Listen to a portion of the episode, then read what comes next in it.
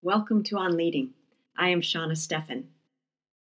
The B Corp movement may be the most important movement of the 21st century, given the widespread impacts of business on the planet and the vast potential for business to be a force for good. Jay Gilbert is a co founder of B Lab, the social enterprise behind the B Corp movement.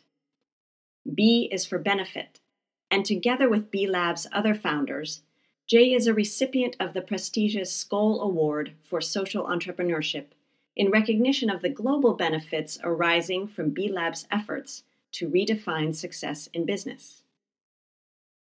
Certified B Corps are one route to doing just that. A certified B Corporation is to business what USDA organic certification is to food. Collectively, B Corps lead a growing global movement of people using business to solve social and environmental problems. As of spring 2016, there are over 1,600 certified B Corps from 42 countries and 120 industries. The B Corp community is catalyzing policy change across the United States and world to enable companies to register as benefit corporations, thereby legally protecting and bounding them to serve the triple bottom line of people, planet, and prosperity. The not for profit B Lab also drives impact investment to companies doing well by doing good through their GIIRS rating system. Jay left his role as founder and CEO of the $250 million AND1 company to pursue his vision of a shared and durable prosperity for all. In this interview, we discover how the B Corp movement has scaled across countries and continents by embodying restorative leadership. And we learned what it takes to be ranked as the best company, not just in the world, but for the world. Jay, what a pleasure to get to visit with you. Your vision of using the power of business to solve social and environmental problems. When you speak to using the power of business to do just that, what are you ultimately envisioning that change to be? So I think the most succinctly we've been able to put it is that the future that we see that we'd like to help co-create is one in which society enjoys a shared and durable prosperity.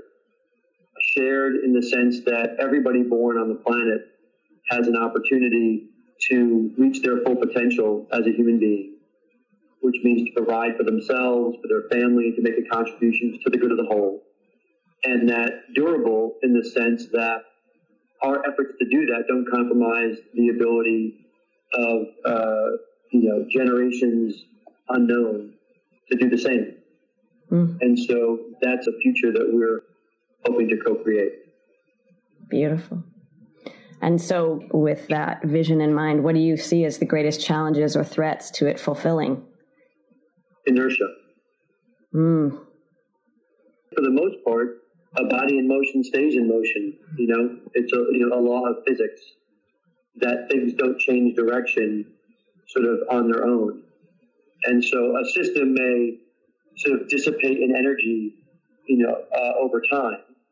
And maybe this system would do that at some point in the future would collapse or devolve into something else. But that feels an awfully long way away and the the pain that is likely to be felt by all of us if we just sort of allow the system to move in its current path and with the current sort of under the current operating system would be pretty tough to endure. And so it requires some consciousness and courage to actually change behavior. Hmm. And I think the hardest thing to do is to give people the tools or create the right environment or platform in which people make the decision to align their uh, intentions with their actual behavior. And I'm no different. Like, you know, there can be a huge gap between what we say and what we do. And it's that gap that I think is, is the biggest challenge for all of us. Whether it's what I want to do when it comes to my purchasing or to my own uh, investments, or it's what I want to do with my business. You know, to do anything other than what you did yesterday is hard because it requires consciousness and it requires you to blaze a new trail of some kind. And blazing a new trail is an awful lot harder than walking down the same old rutted path.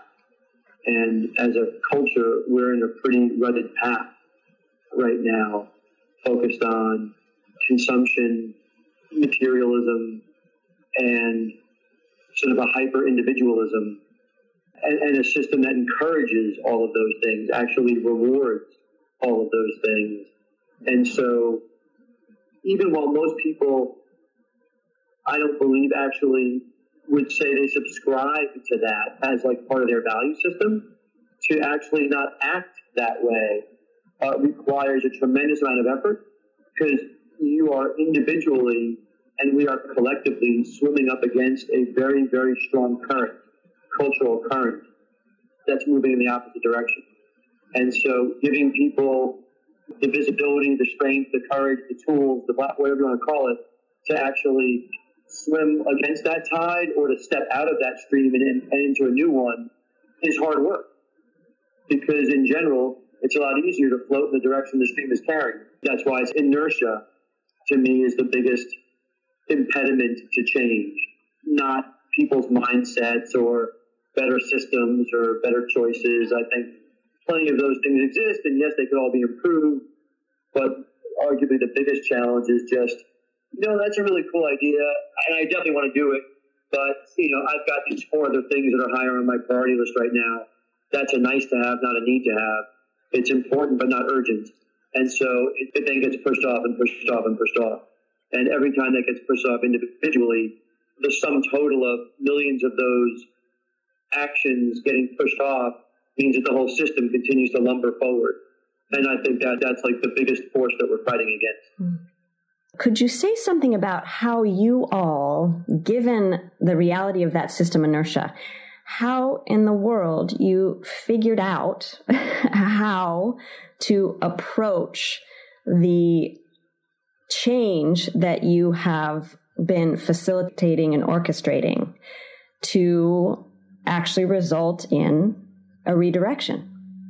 You know, Sean, I'm, I'm very reluctant to phrase anything in the past tense. Done feels a little either way premature, self congratulatory, you know, or delusional in terms of where we actually are on the path. As far as what we're doing or how we got to this, I think, you know, most importantly, it was we were listening. And none of us have ever had an original thought. And so there's nothing about B Corp that is particularly original. Certifications have existed for a long time. Rating systems and standards have existed for a long time. The notion that there was this thing in corporate law called shareholder primacy was not like an unknown fact for folks. And there have been plenty of people that have been advocating for new corporate forms before. And so what, if we did anything, it was, we, we took good ideas. We listened to good ideas as they were being articulated in lots of different areas. And we were able to see how they were connected. And we're able to pull those things together and then put a frame around them that made, made the whole more visible and a, a little bit more intelligible for folks. And by pulling a lot of those disparate threads together, made the whole thing a little bit more powerful than it would have been each of them in, in their discrete area. And so while there already were, you know, whatever, thousands and thousands of entrepreneurs all around the world that were using business as a force for good, they didn't necessarily see themselves as part of a coherent movement to redefine success in business. What they saw was a go local movement or a microfinance movement or a clean tech industry or a green building industry. And so what the only thing that we were hopefully able to contribute was to say, wow, you're all doing amazing things and you all actually share something very profound in, in common, which is that you're all using the power of business to solve social environmental problems, the power of business to not only have a better bottom line, but to be better for your workers, better for your communities, better for the environment. That's the unifying principle here. And if we can create a frame through which all of you feel comfortable being seen, that's going to all of a sudden frame a marketplace into existence that many people didn't know existed or thought was much smaller than it was. And so we were, we were taking things that already existed and arranging them in a way that made them more visible and compelling. And then again, lots of certifications or standards existed elsewhere. And so we were just able to say, oh, the idea of certification and standards is important. Let's create one that looks at the whole company not just the building or the bag of coffee. And so the insight was only to say, let's take something that's working over here and apply it into this new context. And then the last piece of the standards was on the legal front, which again, we met really cool people who told us things that seemed important and we need to address the problems that they were pointing out to us. And that led us to figuring out how we could address that fundamental system design problem with this current sort of shareholder form of capitalism and help evolve it into what we think is a higher form of capitalism, which is stakeholder capitalism, which is a capitalism in which all stakeholders' interests have to be balanced, as opposed to a capitalism in which there is a single dominant interest, which is the shareholder. Because if that's the case, it inevitably leads to inequality and pretty significant externalities in the environment. And so I'd say the most important thing we did to figure out what needed to be done was to listen to all of the entrepreneurs that were already out there doing amazing things and listen for their, their needs and figure out where there was commonality and then just sort of play that back to them in a way that made them feel heard and also created a platform on which they felt they could be empowered. The B Corp framework, the B Corp community created a team where one didn't exist before or where they, they didn't realize that it existed before. Hmm. Brilliant. Thank you. Speaking of team, you and your team, the B Lab team, and B Corp, broader B Corp team, is doing a remarkably successful job of scaling across. What is key to being able to do that successfully, to being able to scale across states and countries? Well, so at the risk of being repetitive, I'd say that the, the key ingredients to scaling in any direction are going to start with listening, right? Are going to start with making sure you understand other people's needs and other people's interests to figure out how you can help them get where they want to go and figure out where there's commonality because it's an awful lot easier to get someplace if you're both paddling in the same direction. And so the first most important thing is listening, right? And and then the second thing is is what you're listening for are areas of commonality, and in particular, at the I think at the highest level is uh, around a common vision or a common destination. Not where you are or what are you doing right now, but where are you trying to get to? And well, while not everybody would have called it a shared and durable prosperity, some people might have said a different way to do business or transform the way the world does business or make business a part of the solution or doing well by doing good or creative capitalism or natural capitalism or conscious capitalism, all different expressions of the same basic idea.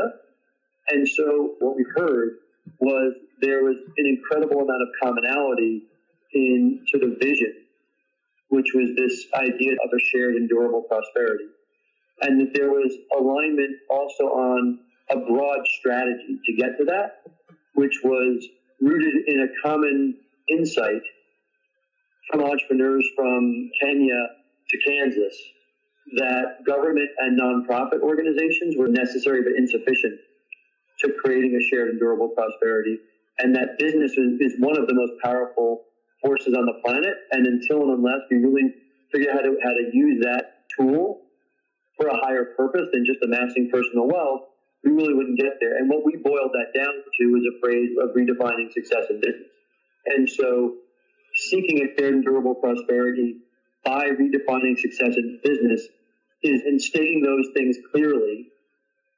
And then fortunately in this case, having lots of people rally towards that vision and that strategy from, as you said, scores and scores of industries across dozens of countries that is what ultimately scales across, right? What scales across is not an organization. What scales across is an idea and a sense of shared purpose.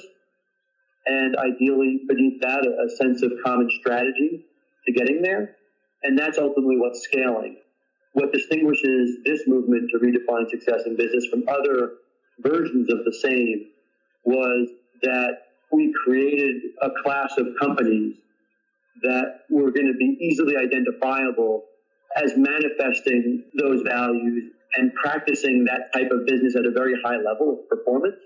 And so that enabled there to be a sense of, of really tight community beyond purpose but that community was also linked by a high level of performance and accountability and transparency, like actual rigorous standards that created both an aspirational club that we all wanted to belong to, and also hopefully creates a North Star for other companies to navigate by and to say, that's the direction in which I want to head. I may not get there or I may not want to ever be like literally certified, but at least I know what success looks like.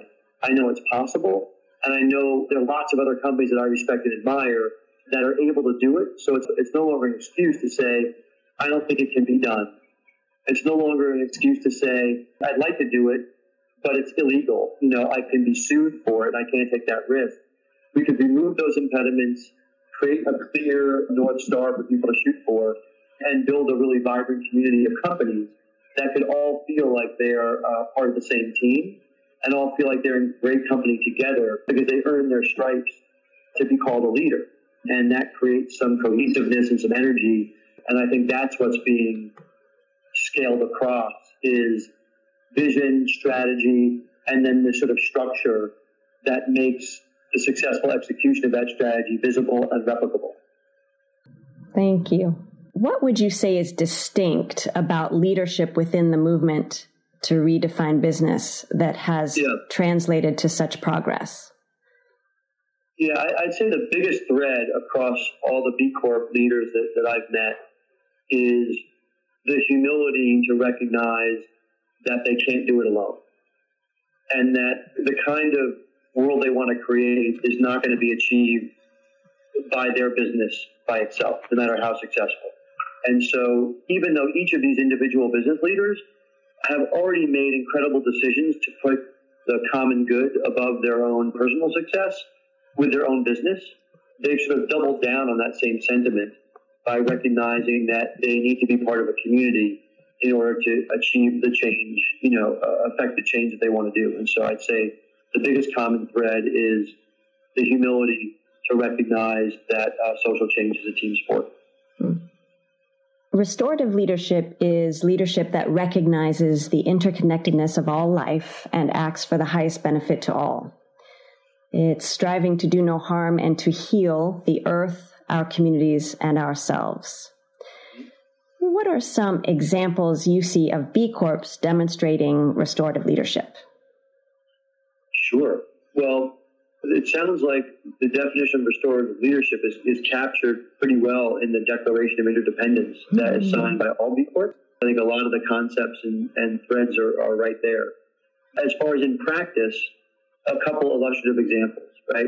a neighbor of yours and a company we're both familiar with, Namaste Solar, is an incredible example to me of restorative leadership in that not only are they sort of bringing renewable energy to residences and commercial, you know, business establishments throughout Colorado, um, and helping to create a transition to a post-carbon economy.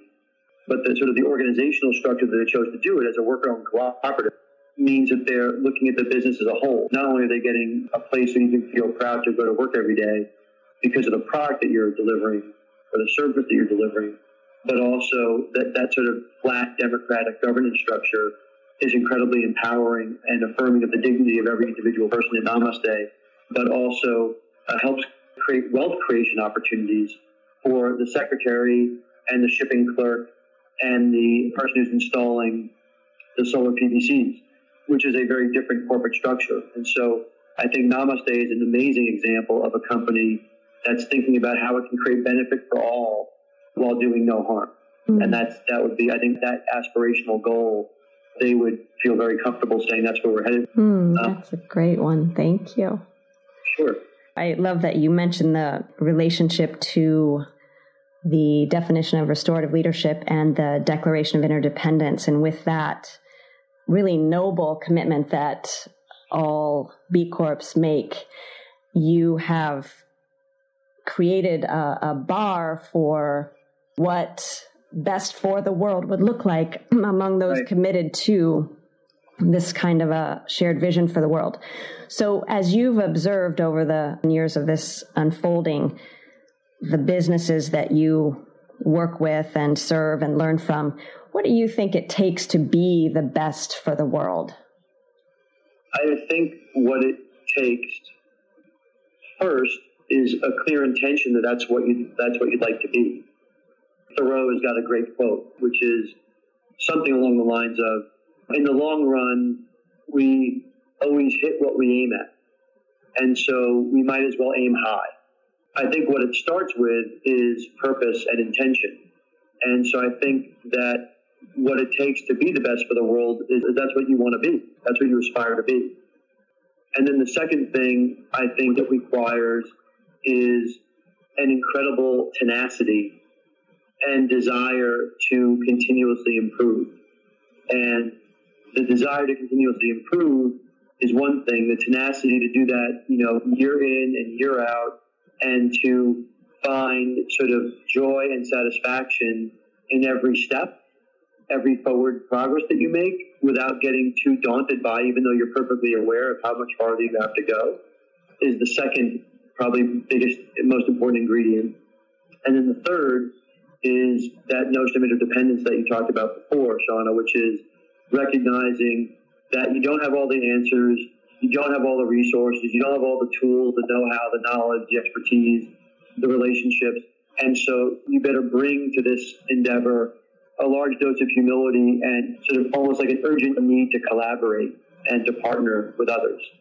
Purpose, tenacity, and a spirit of collaboration. Those are the three things it takes to succeed at being the best for the world. Hmm.